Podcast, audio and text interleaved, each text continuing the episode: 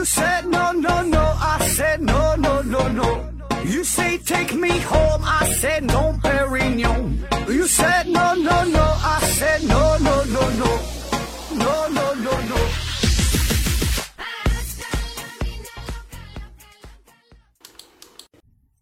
拼命探索，不计后果。欢迎您收听思考盒子，还是线上硬广听节目送奖品。奖品呢，现在呃就剩这么几样了。一个呢是美人茶公司提供的五大箱子茶叶，一个呢是大家学公司提供的五大箱子护眼学习台灯，还有一个是大家学公司提供的一份价值五百元的网络学习课程。欢迎大家呢积极参与抽奖活动。现在呢，咱们这个奖品呢，呃，比之前来说呢是越来越少了。所以呢，咱同时也欢迎能有新的赞助商加入咱们啊，这个为咱们这个平台提供更多更优质的奖品，咱们也是帮你大力宣传啊。这个有兴趣的大老板们可以联系我，我的私人微信号是思考盒子的拼音思思考考和和知子啊，注意平翘舌发音。那今天呢，咱们继续这个借我一双慧眼系列啊。那前两期节目咱们分别说了显微镜和望远镜，那这期节目说点啥呢？啊，说的说是什么样的慧眼呢？那有人猜了，是不是要说眼镜啊？说说老刘的这个黑框眼镜。有人猜了，是不是要说哈哈镜啊？嗯，这回大家呢都没猜对啊。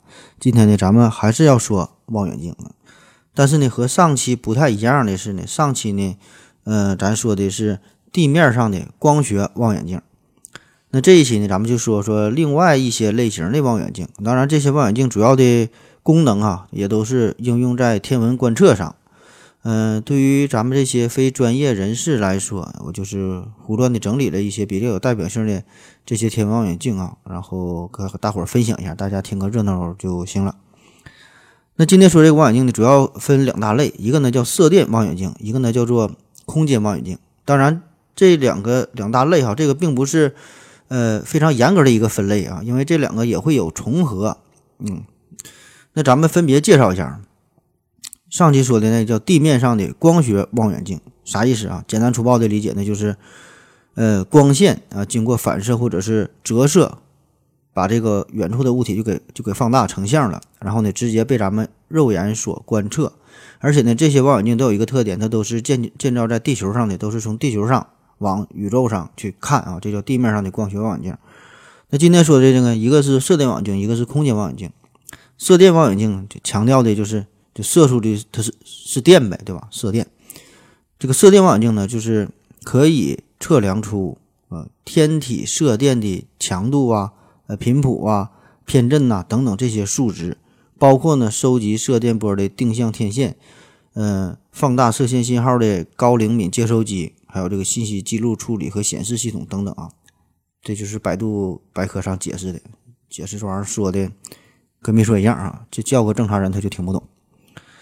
那么这个射电望远镜有啥特点呢？就是人类呀，在发现无线电之后，也就意识到了这宇宙当当中的这些天体的辐辐射哈，呃，会覆盖整个电磁波段，而且呢，这些无线电波会有个特点，就是可以穿透宇宙当中大量的这种星际尘埃这些东西。那么正常哈，就咱们这个可见光是无法穿透这些尘埃的，对吧？你越过这个墙，你墙后边啥你看不着。所以呢，通过这个观测射电信号，那么呢就可以帮助人类探索更遥远的未知宇宙啊。举个不恰当的例子，就是说，比如你家隔壁在点炉子，烧的挺热，那虽然你无法用肉眼观察到他家是否点炉子了，看不到他家炉子里的火焰，但是呢，你可以感知这个热量。你贴着这个墙，你感觉那个屋比你家里热哈，所以你就推测他家应该是点炉子了。那么。这个射电望远镜呢，跟这个意思就差不多，或者你也可以这样理解，就是你家隔壁有个小孩弹钢琴，对吧？你你看不到他弹钢琴的这个场景，但是你能听到钢琴声。也就是说，咱们这个肉眼呐，这个可见光是非常有限的啊，有很多地方咱们是看不到的。但是呢，别的这些光波哈、声波，别的这些信号是可以传过来的。所以咱们这个放眼宇宙，从这么大的尺度上来说。这个可见光占的比例是一个非常非常狭窄的这么一个小范围啊，所以我们必然要借助其他一些设备来拓展人类的感知，这样呢才能感受到更加丰富多彩、更加真实的宇宙。那在上世纪的六十年代，天文学上有四项非常重要的发现，分别是脉冲星、类星体、宇宙微波背景辐射，还有这个星际有机分子。那这四项发明，呃，这四项发现啊，都与射电望远镜有关。呃，诺贝尔奖的历史上呢，基于天文观测的十项获奖成果，其中呢有六项也都是出自于射电望远镜。呃，可以说，而而且是刚刚这个诺奖不也是颁发这个啊？不不也是和这个和这个射电望远镜和这个天文观测有关吗？不也是这个事儿？可以说啊，这个现代射电望远镜这个呢，已经是成为了诺贝尔奖这个摇篮。上面说的这个叫射电望远镜，呃，那啥叫空间望远镜呢？空间望远镜这个好理解，就是。自从伽利略把这个目光投向广阔的宇宙，这四百多年的时间里，我们多数的时间我们都是站在地球上来观测宇宙。那这样呢，就会受到很多的限制。比如说上期节目我们说到的天文学家海尔，不知道您是否还记得？就是呃，帮助建造了很多的望远镜啊，这个呃，各种说服各种人，让各种这个大企业家、大商人掏钱。嗯海尔这个人。那么呢，他在晚年的时候呢，就因为这个光污染的问题，就那个时候他本来是在洛杉矶这个地方，呃，建了一个天文台。那洛杉矶这地方发展的太快了，夜晚的灯光非常的呃明亮啊，这样呢就严重的威胁着威尔逊山的天文观测。所以呢，后来这个海尔呢就另外选了一个地方，选择了帕罗马山啊，搁这上边又盖了一个天文台。可问题是啊，不管你往哪儿跑，你只要你在地球上。就有一个你永远也逃不过去的屏障，那就是大气层。那对于人类来说，本来这个大气层是有一个呃非常重要的一种保护的作用啊，免受紫外线呐各种什么什么什么辐射的伤害。那么它对于来自宇宙当中的各种电磁波，呃，有着严重的吸收的作用，对吧？本来对人类来说这是一个保护，但是呢，对于天文观测来说，那么这个大气层就是一个无法逾越的屏障了。所以呢，我们在地面上只能进行非常有限的一个波段的天文观测，而更多的这些来自宇宙的这些信号都被大气层所吸收、反射掉了，或者是折射啊、散射之类的，反正就是不能顺利的倒插地球表面。那我们怎么办？嗯，很简单，对吧？你你越过这个大气层，你跑大气层外边去看它就行了呗。那么这样的望远镜就可以接收到更加宽广的呃这些波段了。那同时啊，在这个大气层外边没有这个大气抖动的影响，那么分辨本领呢也可以得到很大的提高。另外呢，这个空间上，呃，这个重力也是相对比较小，甚至说是零重力的状态。那么这样呢，这个仪器就不会因为自重而变形，就是因为这个望远镜很多这种这种镜片都很大很厚重，所以呢，在地球上受到重力的影响，它保证它会变形，虽然是很轻微的，但是呢，这样也会影响到观测的结果。那当然了，这个空间望远镜啊，并不局限于可见光波段的望远镜。就空间望远镜，这只是强调它的所在的位置，就是说它是在天上的。那么除了这个可见光波段，还有其他的紫外线望远镜、X 线望远镜、伽马射线望远镜，还有这个什么红外线望远镜，很多很多啊。那通过以上介绍，我们就大致了解了，嗯，一个是射电望远镜，一个是空间望远镜，这俩呢是各有特点。那下面呢，咱们就是结合几个具体的、非常有名的天文望远镜啊，一起看一看这广阔的天宇。那先说说地面上的这个射电望远镜，在一九三一年，美国的贝尔实验室有个叫做卡尔·央斯基的人啊，这个人呢是专门负责搜索和鉴别电话干扰信号的无线电工程师。他呢，有一天呢，就接收到了一个非常有规律的信号。这个信号每隔二十三小时五十六分四秒就会出现一个最大值。那经过他缜密的分析计算之后，排除了其他干扰的可能，他就推测这个是来自于银河系中心的一个射电辐射。那从此呢，这个央斯基可以说就是开创了利用射电波研究天体的一个新纪元。那在此之后呢，就出现了一大批射电望远镜，比如说美国人。雷伯啊，同样呢也是接收到了来自于银河系中心的这个无线电波啊，并且呢他还根据这个观测的结果绘制出了第一张射电的天图。还有这个英国剑桥大学卡文迪许实验室有个叫马丁赖尔的人，他呢是利用干涉原理发明出了综合孔径的射电望远镜，这样呢就大大提高了射电望远镜的分辨率啊。具体咋回事不懂了啊，反正是因为这个成果，他还获得了诺贝尔奖。那射电天文技术的。发展呢，更主要呢是得益于二战之后有一大批退役的雷达，它不打仗了，这玩意儿没有用了，就军用转民用啊，就开始观测天体。当然，这个射电望远镜和这个天塔和这个雷达的这个工作方式，呃，不一样哈，有区别，对吧？雷达它是先发射出无线电波，遇到障碍物后反射回来，再接收到这个波。射电望远镜呢，更主要的呢，它是被动的接受来自于天体发射出的这个无线电波。那经典的这个射电望远镜的原理和这个光学望远镜。呃，相类似，都差不多，就是投射来的这个电磁波被一个非常精确的镜面，呃，反射之后，共同的呢到达一个公共的焦点。那不同的地方呢，就是射电望远镜呢，它没有这种高高竖起的这个镜筒，也没有什么目镜啊，没有物镜啊，呃，它呢是由天线和这个接收系统两大部分所组成的。这个天线呢，对射电望远镜来说呢，就好比它的眼睛，它的作用呢，就是相对于。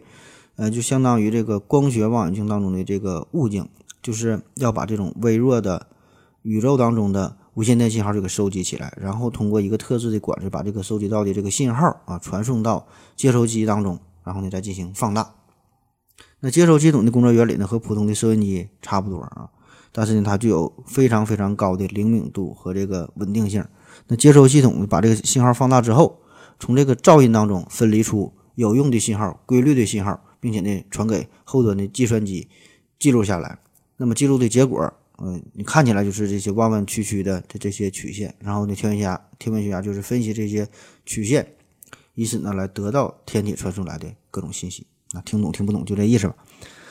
嗯，咱咱直接就说这个阿雷西博吧。啊，阿雷西博射电望远镜啊，这个非常非常有名了，这是在天文学那这那圈的内部啊。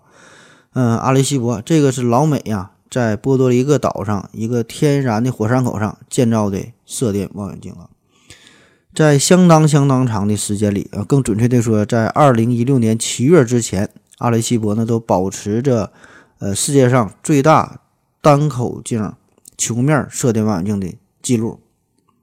呃，为啥说是是是这个时候？二零一六年七月哈，因为咱们的这个 FAST 是上线了嘛，然后呢，它就是世界老二了。这个阿雷西博，它的反射面口径达到了三百五十米。嗯，咱们看一些电影，《零零七》里边什么什么，呃，这个黄金眼呐，还有这个电影《接触》啊，这些里边都有阿雷西博的镜头啊。没看过的，强烈您看一下这些电影。这阿雷西博望远镜啊，它为啥选波多黎各这个地方啊？倒不是说。因为是美国这么大地方就不不够用哈，非得是往往人家地方往人家国家造哈，也不是说因为这阿阿雷西博选择是这个波多黎各这地方，这这这盛产世界选美小姐啊啊，当然这个可能是其中的一个重要的方面啊，更重要的一个原因呢就是波多黎各它这个地方呢是位于赤道附近，所以这个位置对于天文观测来说，对于行星的追踪来说，还有探索脉脉冲星等等，这个地方是一个十分理想的观测地点。啊当然也有另外一种说法，就是说这个阿雷西博本来呢，它是这个军方的设备啊，是军用的。呃，这时候是正处于冷战时期嘛，所以这个美国为了应对前苏联的导弹，就选址在波多黎各这个丛林当中。但是建成之后呢，后来呢就军用转民用啊，就给这个天文学家作为研究天体来用了。这个阿雷西博是从1963年开始建造的，在1974年才建成啊，整了十多年。那么此后呢，还经过多次的改建，它这个观测能力也是不断的完善。那在它之前，世界上这些射电望远镜的工作能力非常非常有限。有这么一个比喻啊，说在上世纪六十年代，这时候全世界所有的射电望远镜所收集的，呃，来自于天体的这个射电的电源的这个能量啊，加在一起，仅仅相当于几个雨滴撞击在地面所释放的能量，所以就很微弱嘛。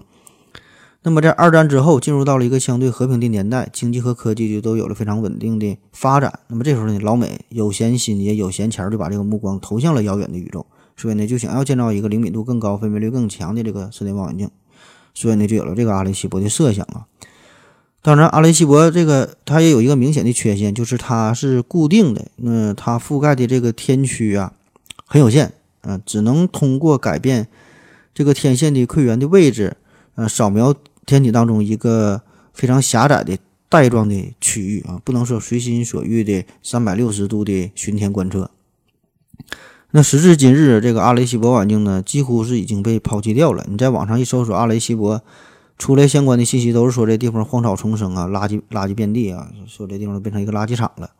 其实这个阿雷西博有许多高光的时刻啊，比如说在一九七四年，泰勒和赫尔斯这俩人呢，就是通过阿雷西博望远镜发现了第一个射电脉冲的双星系统 PSR 一九一三一六，这个呢是一个双中子星系统，轨道周期七点七五小时。那更重要的呢？它的一个意义就是再次印证了广义相对论的正确性。那关根据广义相对论推算，这个双星系统的引力的辐射是十分的强大。那引力辐射呢，将会导致双星系统轨道周期发生明显的变化。那泰勒教授就是利用阿雷西博射电望远镜进行了上千次的观测，获得了这颗脉冲星长达二十年的轨道周期时，最终呢是证明了观测结果和这个广义相对论的计算结果是完全相符合的。那这样呢？这个泰勒和赫尔斯俩人也是一起获得了一九九三年的诺贝尔物理学奖啊！这个呢，也是阿雷西博射电望远镜的骄傲。在一九九一年的天文学家沃斯赞和这个弗雷尔也是利用这个阿雷西博发现了毫秒脉冲星 PSR 幺二五七幺二啊这个行星系统。那么这个这这个发现又再一次的震动了科学界，这也是人类首次发现太阳系外的行星系统。呃，意义非常重大，而且呢，这是利用射电望远镜的雷达技术，也就是说，呃，我先发一个信号，然后遇到遇到物体再反射回来，我再接收，所以这个技术很高科技啊。这个技术呢，后来也成为了一个非常有效的直接探测先天体的重要手段。嗯，后来发展成了一个专门的学科，叫雷达天文学。那阿雷西博射电望远镜正是配备了一台强大的无线电发射。发射机具有非常高的方向性，这样呢就可以让这个无线电波聚集在非常小的这么一个辐射束啊，然后呢发射出去，碰到物体反射回来，要不然你一散开了，它它就不准了。那当然，这个在漫长传传播之后，返回的这个能量也是会变得非常非常微弱嘛。那么这个呢就需要很灵敏的呃射电望远镜的这个接收系统啊。那在那个时候，除了这个阿雷西博，几乎还没有第二个望远镜可以做到这一点。那阿雷西博望远镜呢，还有一个更为杰出的，呃，这个探索的一个成果啊，就是关于外星人的探索这方面。一方面呢，是它收集了大量的来自宇宙空间的各种信号，就像是地球的一个大耳朵一样，聆听着由外星生命发射来的各种信息。由此呢，还是。呃，衍生了叫 SET 计划，这咱之前也专门讲过，就是专门致力于寻找外星生命的一个非盈利性的机构。就啥意思？其实呢，就相当于咱们就是收听这个收音机一样，你搜索这个电台，大部分的时间它都是噪音，哗啦哗啦哈，听不出个个数。但是呢，你一旦听到一个非常有规律的这么一个旋律，你就会确认这个呢，一定是一个。电台一定呢是一个智慧的文明发射出的信号，因为它它不是杂音嘛。那么阿雷西博呢，就是把搜索到的这些数据、这些信号分发给世界上任何一个可以连上互联网的这个计算机，然后呢，这个计算机就利用自己闲置的资源，比如说你屏幕保护的时候，你不用这个电脑的时候，你的电脑就可以用来帮助分析阿雷西博的这些信号，从中呢找到有意义的信息啊，这就是一个被动搜索的过程。那么，阿雷西博还干了一件大事儿哈，叫阿雷西博信息。之前说的这不是一个被动的搜索吗？这个这这个就是一个主动的探索了。他呢曾经向距离地球两万五千光年之外的无线状 M 十三球状星团发出来一串由一千六百七十九个二进制的数字组成的信号啊，大概的意思就是告诉这个无线座上的智慧生命啊，当然如果有的话。就告诉他们说，我们是地球人，我们这里有男人，有女人，还有小动物啊。我们这里非常的热闹。那么这个信号呢，就被称为阿雷西博信息啊。这个就是一个主动探索的过程。那为啥选这个五仙座？选这个五仙座球状星团 M 十三呢？因为这个地方相对来说，这个恒星密度很大，那么自然的，咱推测这个存在行星、存在智慧生命的可能性啊，也就更大，所以选择了这个地方。那这个阿雷西博信息啊，具体上。包括 DNA 所包含的化学元素的序号、核苷酸的化学式、DNA 分子的双螺旋结构啊、人的这个外形啊、太阳系成员简简嗯等等啊这些组成的信息啊，啊，当然，我觉得就算是有外星人的话，就算是接收到了这些信号的话，就能不能看懂，我感觉也不太好说。反正是起码给我看，我是我这我我都看不明白，对吧？我这么高学历，我这么牛逼，我都看不懂。但是不管怎么样吧，总体来说，在这段时期内，我们对于宇宙还是抱有着非常美好的幻想，而且呢，这个时候人类还是比较大胆啊，嗯，充满了好奇，嗯，也是。就觉得吧，这个还是好人多啊。这个时候，可能大多数人还不知道霍金是谁，当然也不会知道他的这个“不要回答，不要回答，不要回答”的这些忠告。那这个时候，这个刘慈欣也就才十多岁而已哈，所以呢，也不会知晓啊什么叫做黑暗森林的思想。所以这个时候，咱很大胆啊，所以才敢主动的去尝试与外星人联络，才敢发送这些信息。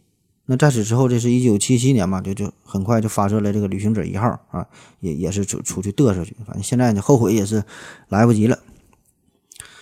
那当然了哈，即使咱说这个五仙座这地方真的有智慧生命的话啊，接收到什么信号，接收这个信号之后也看得懂啊，也他们也遵循黑暗森林法则，也想把咱们给弄死，但是呢，咱们也不用过分的担心，嗯，因为。在宇宙当中，这个光速啊，这个是传播速度的一个一个极限了，对吧？对于宇宙来说，咱觉得这光速挺快，那实际上对于宇宙尺度来说，光速实在是太慢了。从地球上发射的这个信号到达这个五仙座要两千四百年的时间，就是光速啊。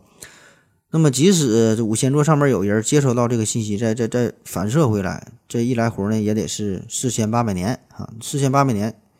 那么那个时候就是六七七四年的事儿了啊，起码咱现在看起来还是比较遥远嘛，所以呢咱不用太过担心了。那说这个英雄啊，总有落幕的时候。如今这个阿雷西博眼镜是由于经费的问题等等一些问题吧，年久失修，已经是成为了一个垃圾场了。啊，美国人呢曾经还很多次的要考都考虑过哈，就是不断的削减阿雷西博的维护的经费。特别呢，就是在后来还有一些空间望远镜的冲击，所以这个阿雷西博呀，早已失去了往日的风采，也不再是天文学界的宠儿了。好了，咱们再休息会儿。我要跟正南去尿尿，你要不要一起去啊？我也要去。哎，风姐，我要跟正南、阿呆一起去尿尿，你要不要一起去啊？好了，喝了口水回来，咱们继续聊啊。刚才呢，咱们是介绍完了阿雷西博望远镜。说这个阿雷西博现在不下岗了嘛？那么自然的，咱下面就要介绍一下他的接班人，中国的 FAST 啊，也就是天眼。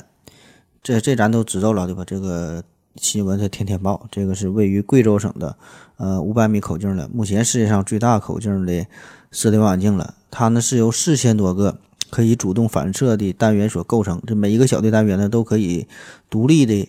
呃，运动进行对焦，所以这个 FAST 的灵灵敏度相当之高，呃，巡天速度也是阿雷西博的十倍，综合性能也是非常的强大。这是我国历经二十多年的研究才建成的，这也可以说是代表着中国太空科技的呃一个一个代表工程了。那从二零一六年九月二十五号启用到现在。嗯，三年多的时间吧。这个中国的天眼现在主要的贡献呢，就是发现了许多的脉冲星。当然，这个天眼的建成到现在，因为这时间还比较短嘛，你看三年的时间。而这个阿雷西博，呃，它的这个历史呢，可是长达半个世纪之久啊。所以咱这个天眼还是非常的年轻嘛。它的探索太空之旅可以说才刚刚开始。那么，对于这些的脉冲星的发现，只能算作是牛刀小试啊。那更重要的是。它还肩负着观测暗物质、暗能量啊，寻找第一代天体等等等等许多这些重要的天文任务哈。也许在未来的某一天，这天眼呢可能真的就还发现了外星文明哈。这些事儿这都不好说啊，咱慢慢走着瞧。那说完了地面上的射电望远镜，就是阿雷西博和这个 FAST 为代表的。那下面呢，咱们就把这个目光啊投向到宇宙当中啊，投向到空间，说说空间望远镜。这个空间望远镜，这个一直都是。天文学家所梦寐以求的哈，因为人们早就知道了，你对于观测太空这个事儿来说，这大气层会有很很很很严重的影响嘛？那怎么摆脱厚厚的大气层？起初呢，只能是选择一些高海拔的地区，对吧？你在火山口上边，嗯，很高啊，选择这个天气条件好一些的地方，在这地方建个天天文台。另外一种尝试呢，就是把这个天文望远镜搬到天上，放到大气层上边。想的挺好的吧？这叫理想很美满，这现实很骨感。这个操作要求实在是太高了。那最早呢，较为成功的一个尝试，呃，就是柯伊伯机载天文台哈，它呢是用这个 C 幺四幺飞机在这上面呢是安装了一个望远镜，飞行的高度达到万米以上。呃，曾经用它呢观测过天王星的掩星。呃，在一九五七年第一颗人造卫星上空之后，那各国呢也是先后发射了数以百计的人造卫星和宇宙飞行器，呃，用来天文观测啊。比如说，美国的天空实验室就曾经拍摄了十七点五万多幅太阳的图像，还观测了许多的卫星啊。当然，上面说的这些空间望远镜呢，还都不是很成熟啊。咱就直接介绍这个真正的大咖，说这个哈勃空间望远镜，呃，这个是美国宇航局主导的建造的四座巨型空间天文台的第一座啊，也是所有这些天文观测项目当中可以说是规模最大、投资最多、最受公众所瞩目的望远镜。呃，咱说它是一共四座这个呃空间天文台嘛，除了这个哈勃呢，还有这个是钱德拉 X 线天文台、斯皮策空间望远镜，还有这个康普顿天文望远镜等等啊。那么这个咱这后边咱慢慢的一个一个介绍哈，咱先说这个哈勃。哈勃呢是从一九七八年开始建造，一九八九年建成，并于一九九六年四月二十五号由发现者号航天飞机呃运载升空。那么这样呢就获得了地基望远镜所没有的很多的好处。那观测到的这个观测到的这个影像啊，不会受到大气湍流的扰动。就是视像度极佳哈，也没有这个大气散射所造成的背景光，同时呢还能观测，呃观测到这种被臭氧层所吸收的紫外线。那现在啊说起来，这个哈勃空间望远镜啊可以说是风光无限啊，但是从它当初设计到建造再到真正的送往太空，实际上整个这个过程并不是十分的顺利哈。咱大致先回顾一下。那首先呢，为啥说它不顺利啊？首先一个事儿就是因为钱的事儿，对吧？你制造这么高科技的东西，保证它得烧钱。那比起地面上的望远镜来说，这这个空间望远镜，这俩根本它就不是一个数量级的事儿。那个哈勃望远镜呢，起初这个整个项目预计呢是投入四亿美元，听起来不少了吧？但实际上呢，后来整个工程做下来之后，保守估计也得是有三十多亿，还有说是五六十亿的哈，基本是花了预算的十倍。呃，当时这个老美也没想到会花这么多钱，对吧？本来是给咱的形象是财大气粗，但是后来钱越花越多，越花越多，最后有点有点干不起了。国会呢也是不想拿这份钱，所以呢，许多天文学家曾经亲自去拜访什么就什么众众议院、参议院，哈，又又写信、又宣传、又游行的。最后呢，也是拉来了欧航局，就就是欧洲空间局入伙。呃，这这个欧航局也是提供了一些经费和技术。那么代价呢，就是要为欧航局提供百分之十五的使用时间，呃，反正就挺不容易吧。第二呢，就是这个技术方面的不容易。嗯，这个望远镜它最关键的部分呢，就是镜子和这个光学系统呗。那一般的望远镜，这镜子呢，在抛光之后，它的这个准确度呢，要达到呃，大约是百分之一，呃，说错了，是十分之一可见光波长的这个准确性啊。但是因为这个空间望远镜，它观测的范围是从紫外线到近红外线，所以这就需要比以前的望远镜这这这个呃精确度啊还要高十倍的解析能力啊，准确性呢大约呢要达到三十纳米的级别，而且呢这个是处于太空的环境嘛，你稍微有一点热胀冷缩这这种变化，对吧？你这个镜镜子这个焦距一改变，就啥也看不清了。而且呢，这个哈勃呢，还真就是在这个问题上栽了跟头。而且比比较有讽刺意义的呢，就是它还并不是由于纯技术的原因哈，而是因为人工设计的问题，呃，一不小心啊整的。就当时呢，把这个望远镜是送到送上了天上之后，然后哈才发现，哎呦不对劲儿啊，不对劲儿哈，有地方设计的不太好啊。嗯，就是造成了主镜光学系统的这个一个球差的问题，就啥意思？就相当于本来一个二百度的近视这个眼睛配了一个一百一百度的一个眼镜啊，所以呢自然就看不太清。那怎么办？就再矫正一下呗，再戴一个一百度的眼镜啊。那在一九九三年的时候，NASA 呢就又进行了规模浩大的一个修复工作啊。虽然是花了不少钱吧，好在是这次修复工作的结果还是相当的成功，非常的满意啊，也可以说是因祸得福啊。这次修复之后，使得哈勃的性能比原来预计的还要他妈强大一些。那在一九九七年的时候呢，又再次进行了维护，呃，为这个哈勃安装了空间望远镜、成像光谱仪，还有这个近红外照相仪，还有这个多目标摄谱仪等等等等很多东西啊。具体是干啥的啊？说了你也不懂，啊，当然我也不懂啊。反正大概的意思就是让这个。哈勃的观测范围就扩大了啊，扩大到了近红外线的区域，而且是提高了紫外光谱上的呃这个效率。就因为原来说这个哈勃嘛，通常呢它特长就是这个在可见光波段的一个探索，就是人眼睛看啥它就能看着啥，就相当于咱们在一个人在太空中看一样。现在你就把它这个范围扩大到红外线和紫外线的区域了，所以很长时间这个哈勃空间望远镜都是天文史上最重要的观测仪器。那第三个不顺呢，就是与这个挑战者号爆炸有关啊。你说这航天飞机跟这个望远镜有啥关系呢？就咱之前说了，这个哈勃望远镜发射升空啊，不是用这个用这个发现者号嘛？发现者号航天飞机带上去的。本来这个计划呢是说，在一九八六年十月份的时候就就就要发射了，但是呢，就在这段时间，在这段时间啊，就挑战者号爆炸了。那么这个事儿，那对着美国。这个太空计划，这个航天事业是造成了相当大的影响，就是让它瞬间几乎呢进入到了一个大停滞的状态，谁也不敢再整了，对吧？那死了那么多人啊，这么大事儿，航天飞机不让飞，那咋办？对吧？这哈勃空间望远镜那又上不了天呢，所以这样呢就延迟了好几年，而且这么多高科技的玩意儿，它保存起来也是个问题，你往哪放，对吧？你怎么放？这个望远镜和所有的这些。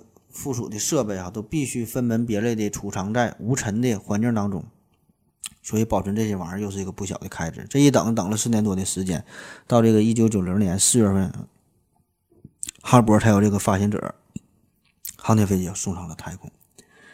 那咱稍微介绍一下，说说这个哈勃是长啥样的啊？总长度呢大约有四米，总重量呢是八千六百呃八百，说是没有那么多。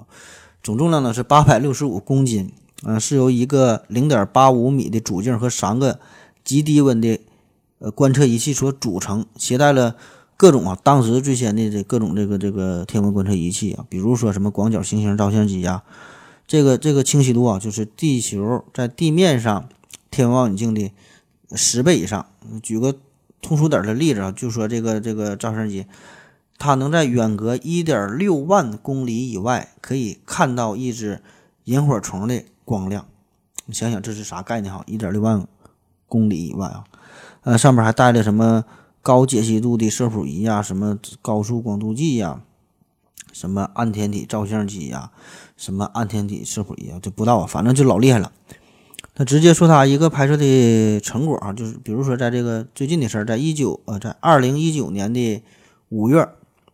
呃，科学家呢公布了一张全新的宇宙的照片，这个呢是迄今为止最为完整、最为全面的一个宇宙图谱了。那么这个数据的来源就是哈勃在十六年间拍摄的七千五百张星空照片的呃拼接一个整理合成的。这里边呢包含了大约二十六万五千个星系啊，其中呢有一些已经是呃达到了一百三十三亿岁的高龄了。所以这个呢也是有助于科学家进一步了解更早期的宇宙。这个哈勃呢，他呢还推测了，帮助科学家推测了宇宙的年龄，研究了研究了宇宙的膨胀。呃，在黑洞方面的研究是做出了很多的贡献吧。比如说啊，这个哈勃呢可以更准确的测量出造福变形的距离，这个呢就可以让我们更加准确的推算出哈勃常数的一个数值的范围哈。呃，具体怎么算的？那咱就不懂了。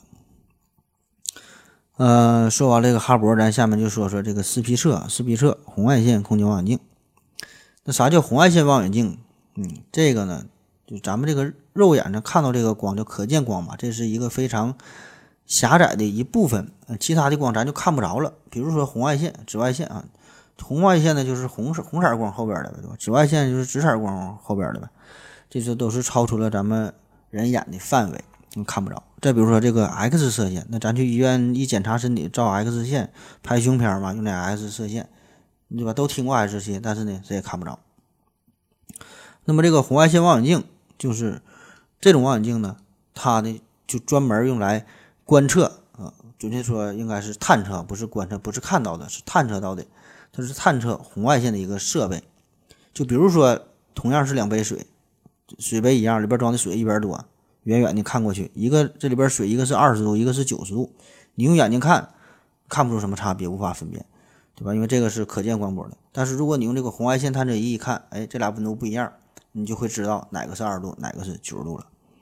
那么利用这个思想，我们同样也可以去探索一下宇宙空间，因为宇宙空间各种什么辐射，对吧？每每个星星发出的这光波它也不一样。那其实早在十八世纪末，科学家呢就已经开始了这方面的尝试。但是这个红外线望远镜呢，它有一个致命的弱点，就是这个地球的大气层对这个红外线有非常强烈的吸收和散射的作用。所以在地面上进行这个红外线观测的话，呃，我们能够观测到的都是一个非常非常狭窄的，局限在一个呃很狭窄的近红外线的窗口。那其他一些波段呢，就根本就没法探测了。同时，由于这个地球本身因为这个黑体辐射啊，它也会发出红外线，所以这样呢，对这个观测结果就会造成很大的影响。所以，就你根本不可能在地面上获得准确的红外线波段的这些天文的资料啊？怎么办？嗯，很自然的，还是想到了一个办法，就是上天呗。离开地面啊，越过大气层，离离开地面越远越好啊，就进行高空探索。所以也是在十九世纪六七十年代这段时间，当时采用了一些高空气球啊、一些飞机运载的方式，把这个红外红外线的这个望远镜和探测器呢，呃，放到了太空当中呢，进行了一些初步的尝试。而真正的这个红外线天文卫星呢，这个是直到一九八三年才出现，这是美国、英国、荷兰联合发射的。呃，主体呢是一个口径大约五十七厘米的望远镜，简称呢叫呃 IRAS 啊，IRAS 啊，也不知道是不是这么这么发音。那主要的工作就是巡天工作，就是满天的看呗。那直到这个现在这段时间啊，就都这么长时间过去了，这 IRAS 它的这个观测员仍然是天文学家研究的一个热点目标。那好了，嗯，铺垫了这么多之后，下面呢咱就说说这个最著名的红外线望远镜啊，斯皮策，斯皮策红外线天文望远镜。这斯皮策啊，一听这个，保证也是个人名了，保证也是一个天文学家了，对吧？他不可能找找一个化学家，这个给给他起了一个天文望远镜的名啊。嗯，斯皮策他有啥贡献哈？最早就是他提出的建议，就是说要把望远镜送到太空当中，呃，这样才能看得更远、更清晰嘛。就是他的这个建议是直接促成了哈勃空间望远镜的诞生。但不知道为啥那哈勃空间望远镜没叫斯皮策望远镜啊？反正后来就为了纪念他嘛，把这个红外线望远镜把把这个，呃，叫做斯皮策了。这是在二零零三年八月二十五号发射升空的啊。他观察的波段呢，是从三微米到一百八十微米。嗯，这就算是在宇宙当中，许多区域都充满了大范围的厚厚的这些什么气团啊、尘埃呀，那么这些东西就会阻挡光学望远镜的观测。但是呢，这个呃红外光哈，就却可以。穿透这些层层的阻碍，那么借助这个红外线望远镜呢，我们就可以观测到卫星的构成啊，呃，银河系的中心呢，还有一些新形成的星系呀，还可以获得太空当中一些低温目标的信息。比如说那些用可见光观测时会显得非常暗淡的小行星啊，还有太阳系以外的这些行星啊，还有巨大的云团呐，你用这些东西，对吧？你这个这个这些东西用可见光波段，你就是。很难探探测了，就比如说，在寻找太阳系外的行星这方面，可见光波段很难发现，因为本身的行星它不发光，对吧？而且离得又很远，那么行星反射出来的那么点的光芒，几乎呢就都被它所在的这个恒星所淹没掉了啊，所以你根本就看不到。但是呢，利用这个红外波段，那么恒星与行星发出的这个光谱的特征呢是有明显区别的。就比如说，在这二零零九年的八月份，这个美国呃航天局就发布了，说这个天文学家利用斯皮策望远镜发现了两颗围绕一颗年轻行星运行的呃年轻恒年轻恒星运行的行星。在二零一二年七月份的时候呢，美国航天局就宣布了，利用这个斯皮策望远镜好像，发现了在距离地球大约三十三光年之外啊，有这么一颗。只有地球三分之二大小的系外恒星，能发现它是相当的不容易，对吧？又远又小，呃，到目前为止吧，呃，推测呢说这个行星呢可能是与太阳系距离最近的小于地球的一颗系外行星了。那同时在什么研究类星体啊、研究黑洞啊、研究银河系核心号等等吧、研究宇宙膨胀方面，这斯皮策望远镜也是做出了许多卓越的贡献。好了，咱们再休息一会儿啊。我要跟正南去尿尿，你要不要一起去啊？我也要去。呃，风姐，我要跟正南、阿呆一起去尿尿，你要不要一起去啊？尿了尿回来，咱们继续聊啊。那刚才简单的介绍完了红外线望远镜，下面呢咱就说说伽马射线望远镜啊。这个康普顿伽马射线望远镜，那这个也就好理解了呗，就是用于探测伽马射线的望远镜呗。嗯，就是另外一个波段范围了。那么这个波长会更短一些啊。同样，呃，由于地球大气的吸收的作用，这个伽马射线啊，这也是很难到达地球上。呃，伽马射线天文观测只能通过高空气球和人造卫星搭载仪器啊才能进行。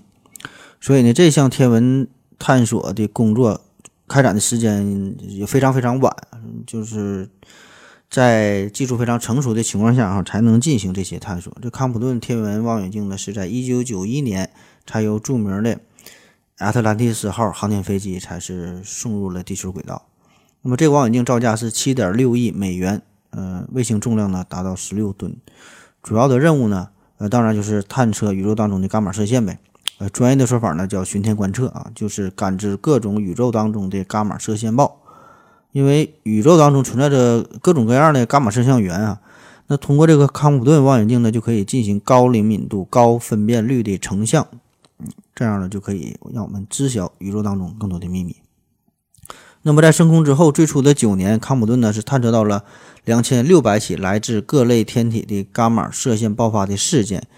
人们呢也首次了解到了黑洞是如何引发 X 射线和伽马射线的喷发，也观测到了银河系中心出现的反物质粒子云的现象。那么这些事儿哈，在当时都是轰动了整个天文界。那每年呢，也也都有上百名的天文学家利用康普顿伽马射线太空望远镜的资料进行研究整理啊，发表论文。到现在呢，已经是呃数以千计的论文了，已经啊。但是康普顿他的这个命运比起另外三个兄弟来说呢，略显短暂啊。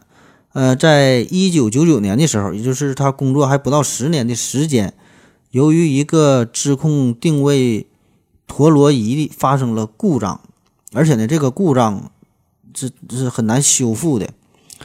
那么这个时候，就是如果你要是凑合用吧，它也能用，但是呢，这个时候它它有一个巨大的隐患。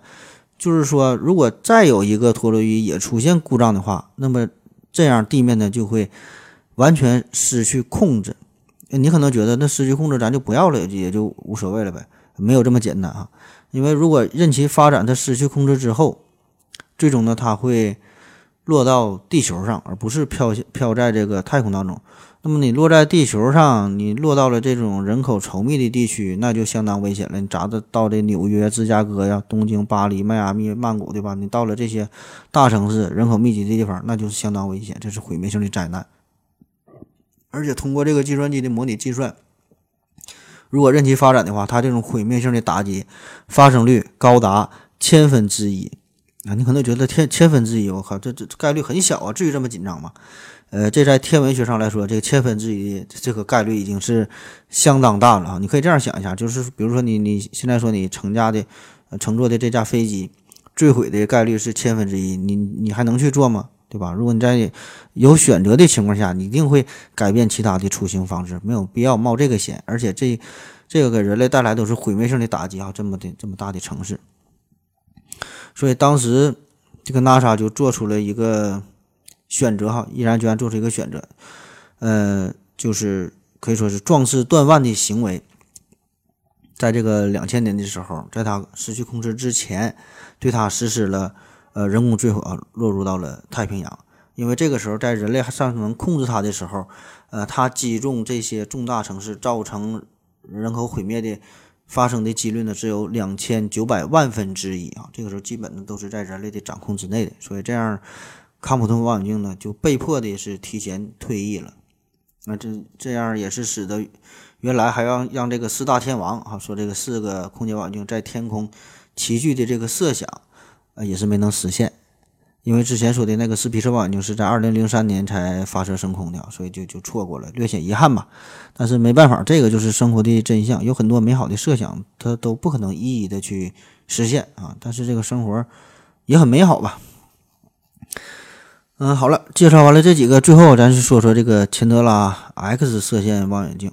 X 射线，那 X 射线的波段范围呢，大约就是零点零一纳米到十纳米这个长度。那其中波长小较短的，也就是能量较高的，被称为硬 X 线啊；波长较长的称为软 X 线。这这就不知道为啥一个软一个硬。那同样，这个天体的这 X 射线呢，也是无法到达地面。那么在上世纪六十年代，这有了这个人造卫星上上天之后，呃，科学家呢，天文学家呢，才获得了一些关于呃早期的一些研究啊，就主要是针对于太阳的 X 射线的观测。那在一九六二年六月，美国麻省理工学院的研究小组呢是第一次发现了来自天蝎座方向的强大的 X 射线源，这个呢才使得非太阳的这个 X 射线的天文学研究，呃，进入到了较快的发展的阶段。那么再后来是苏联、德国、英国、荷兰、日本等等啊这些国家也都加入到了 X 射线望远镜的队伍当中。那再后来呢，法国呀、保加利亚、丹麦哈等等这些国家，借助前苏联的呃高能。天体物理实验卫星把这个 X 射线探测器是送入到了太空当中，所以在这个太空里边，实际上呢是有很多个 X 射线望远镜的啊。那咱就不一一介绍了，咱直接说这个最有名的钱德拉 X 射线望远镜。那你一听这个名儿啊，这保证也是一个研究天文的呗，等于是个物理学家呗。原来呢，这个望远镜呢叫做高阶 X 射线天体物理学设施啊。你一听这名儿有点太性冷淡了，对吧？你是是这也不知道它要干啥的。呃，这个是在一九九九年，美国哥伦比亚号航天飞机携带升空。后来为啥改名哈？钱德拉，一听就知道了。哎，这好像听过吧？钱德拉，这个是印度裔的美籍天体物理学家啊，有个词儿嘛，叫做钱德拉塞卡极限啊，就钱德拉，就就指的就这个人儿。虽然咱不知道啥意思啊，反正名儿咱听过。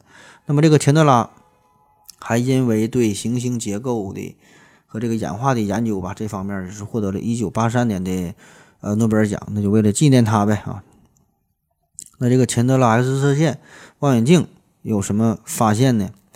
比如说，它呢曾经定位到两个神秘的 X 射线源，这两个 X 射线源位于两个独立的椭圆星系，产生的耀斑是前所未有。那在一次 X 射线的脉冲当中，耀斑呢在约一分钟的时间内变得是越来越亮。那在巅峰的时刻。这个耀斑发射出的 X 射线源达到了双星系统的数千倍之多，那这也就使得这两个目标呢达到了极亮 X 射线源的标准。具体啥意思我也不知道哈，这是百度上全文引用的。嗯，好了，那介绍完了这个空间当中的四大天王啊，咱也说完了地面上的射电望远镜，呃，基本的该说的这有名的也都是是说到了啊。那最后最后呢，咱再介绍一个新星啊，下一代的接班人叫做詹姆斯韦伯空间望远镜。那按照最初的计划呀，这个韦伯空间望远镜，它现在它早就应该是已经在天上运行了，可实际上呢，它现在它还没发射呢。这个韦伯空间望远镜呢，是由美国航空航天局、欧洲航天局还有加拿大航天航空局这三家联合研究的红外线嗯太空望远镜，和之前说的这个斯皮策，这个是一大类的。呃，本来计划是在二零一一年的时候就发射升空，想接替哈勃的身份。但是，一方面这个哈勃哈这壮士未老，还能继续战斗，而且呢，韦伯这边呢确实准备的也不是特别的充分，所以这个计划呢一下子呢就推到了二零一四年，一四年呢还没行，又推到了二零一八年，一八年呢还没行啊，一推再推。为啥这么一推再推啊？就是因为这个望远镜太难了啊，设计的时候啊。他是想把这个望远镜呢放置在太阳与地球的第二拉格朗日点上，啊，具体啥意思、怎么计算啊？这个不重要啊。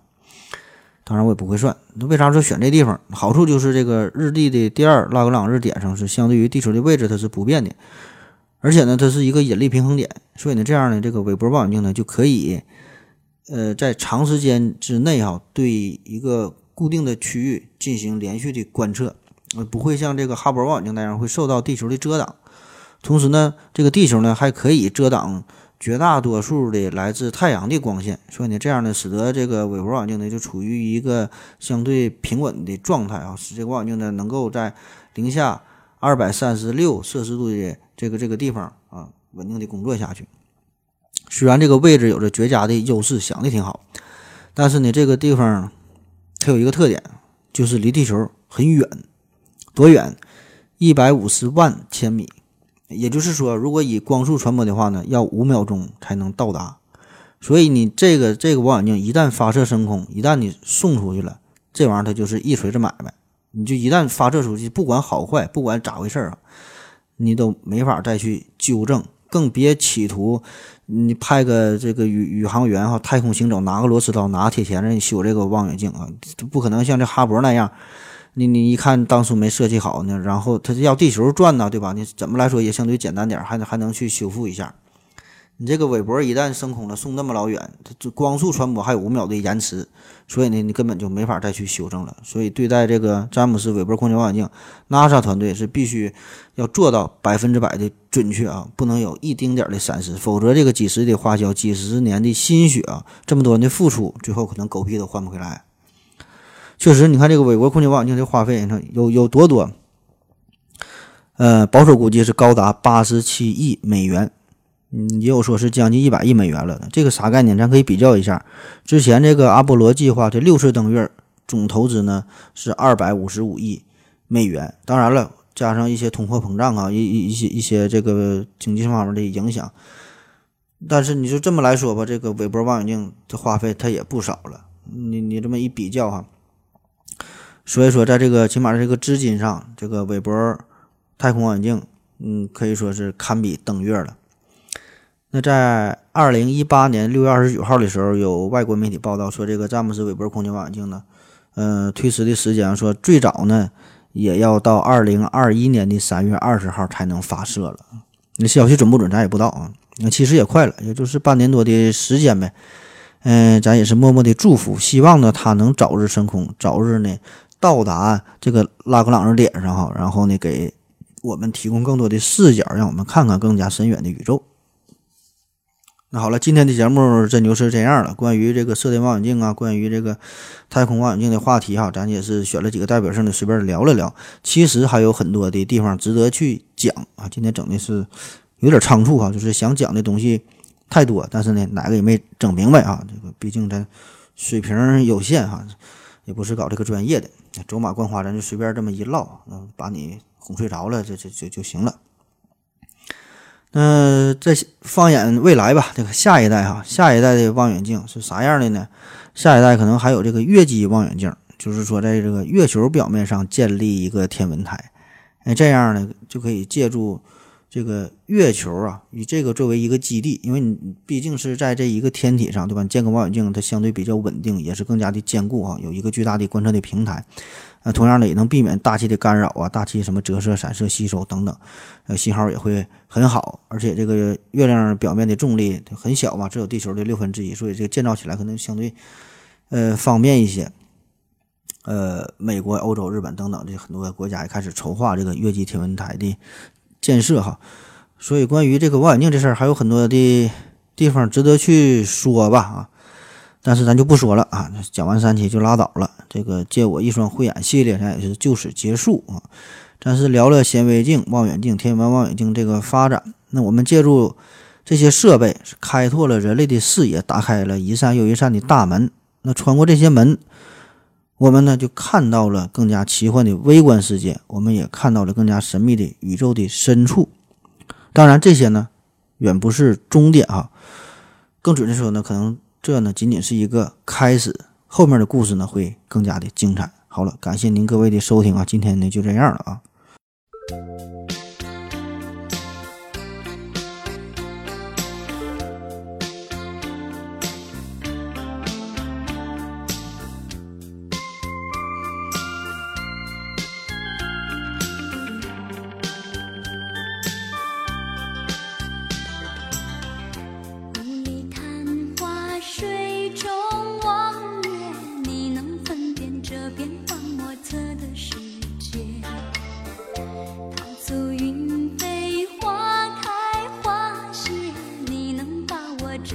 月落子的季节